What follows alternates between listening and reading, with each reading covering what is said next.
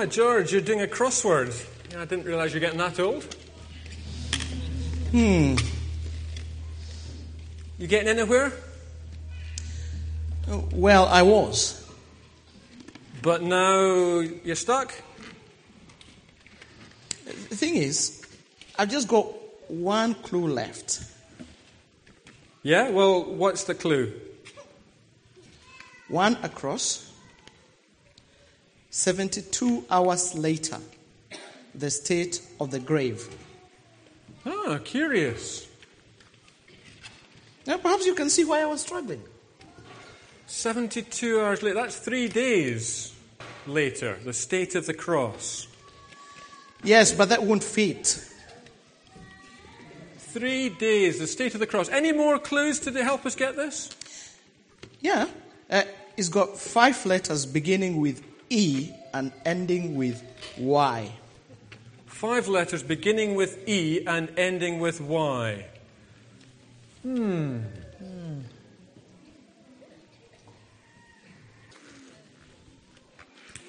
It's a funny word, isn't it? Empty. Oh, sorry, that was the word. empty.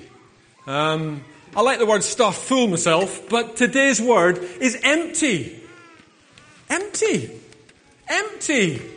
Things that are empty makes you wonder, makes you ask questions when things are empty. What was in there? Where is it now? What's going on?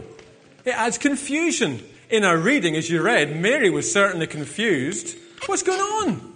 They've taken away Jesus. Things have changed. This is an empty tomb.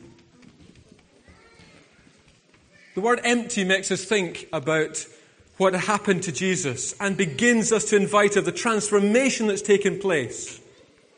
Because we've got this response. If you could say that, it's in, it's in bold. Christ has died. Christ is risen. Christ will come again. See, on Friday, we were thinking about, a bit about this emptying rubbish out of our lives. And we were thinking of the word forgive means to let go, to clean all the rubbish out of our lives to empty it, to get rid of it. Christ has died.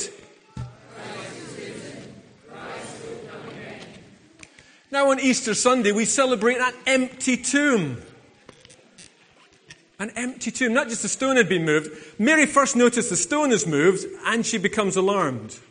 Then she finds out the tomb is empty and the two disciples pile in and find that it's only strips of cloth there. What's happening? Quite remarkable that we have woman as the first people in the Gospels to find that Jesus is resurrected. He's not there. It was so unusual in those days for a woman's testimony to be counted for very much in courts of law, and yet Luke notes that it was the woman who clearly saw that Jesus' things had changed and Jesus' body was not there. Again, the idea, if they wanted to make this up in those days, they wouldn't have taken that line they wouldn't have used the, the woman that is stuck with the male disciples. The empty tomb. Empty. That's what we celebrate in daylight. An empty tomb. We can talk about, we remember Jesus, but we remember him not simply someone of history, but someone who is alive now. Ours is not a cemetery or a graveyard religion. Ours is a religion where Jesus is alive and active in our lives and in our community and in our world. Christian faith is not simply about remembering, it's about celebrating and being open to the power of God's Spirit to continue changing our lives. That's one of the most amazing things we read in the New Testament that the power that raised Christ can be in us. That's what Paul says. When we are in Christ, the resurrection power comes into our life. Christ has died, Christ is risen. Christ will come again. An empty tomb, an empty cross. What do you see around, the, around that cross? What do you see? Anyone see anything particular about that particular cross? It's got some patterns on it. How would you describe the patterns? How would you, what would you say they look like?